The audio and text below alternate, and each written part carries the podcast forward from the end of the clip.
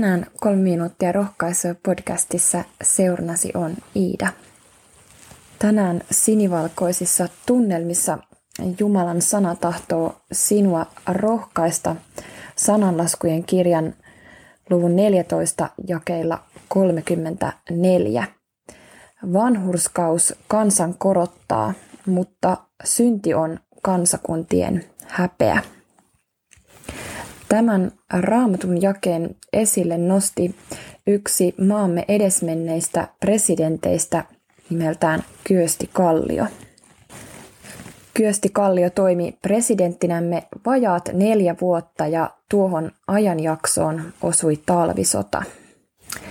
En ole aiemmin tarkemmin perehtynyt hänen historiaansa, mutta mun käsin osui eräs joulukortti, jonka kanteen oli painettu Kyösti Kallion kehoitus Suomen armeijalle, eli jonkinlainen päiväkäsky tai ainakin osa siitä. Tuo kehotus on annettu jouluna 1939 eli talvisodan aikana, ja se kuuluu näin. Kehoitan kaikkia, jotka tänä vakavana aikana palvelevat isänmaata, lukemaan raamattua. Esi-isämme ovat vuosisatojen kuluessa sekä ahdingossa että rauhan päivinä ammentaneet siitä elämää ja lohtua. Nykyhetkenä kansamme tarvitsee Jumalan sanan uudesti luovaa voimaa. Omaksukaamme nöyrällä sydämen uskolla sen siunaukset. Vanhurskaus kansan korottaa, mutta synti on kansakuntien häpeä.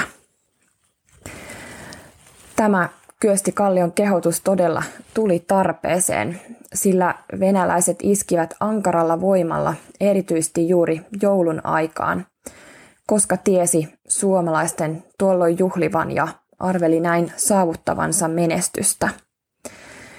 Venäläisten jouluhan on eri aikaan, kuten hyvin tiedämme. Samaan aikaan täällä kotirintamalla rukoiltiin ja tällä tavoin tuettiin sotilaitamme.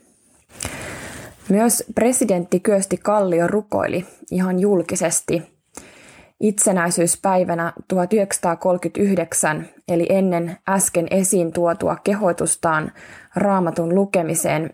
Hän piti puheen ja sen jälkeen verrattain pitkän rukouksen, johon saadaan kohta yhtyä. Nykyinen presidenttimme Sauli Niinistö on palauttanut välillä poissa olleen Jumalan siunauksen toivottamisen presidentin uuden vuoden puheen loppuun. Ja tästä olen hyvin kiitollinen. Ja saadaan myös kiittää siitä, että Jumala todella kuuli Suomen kansan rukoukset viime sotien aikana ja säilytimme itsenäisyytemme vihollisen ylivoimankin edessä. Tänään Suomen täyttäessä 105 vuotta saamme hiljentyä kiitos rukoukseen ja pyytää, että tämä rauhan aika saisi rakkaassa kotisuomessamme jatkua. Rukoillaan yhdessä presidentti Kyösti Kallion sanoin. Taivallinen isämme, Katso armossasi kansamme puoleen. Sinä olet luonut sen ja rakastat sitä. Sinä näet, että se on mitä suurimmassa vaarassa.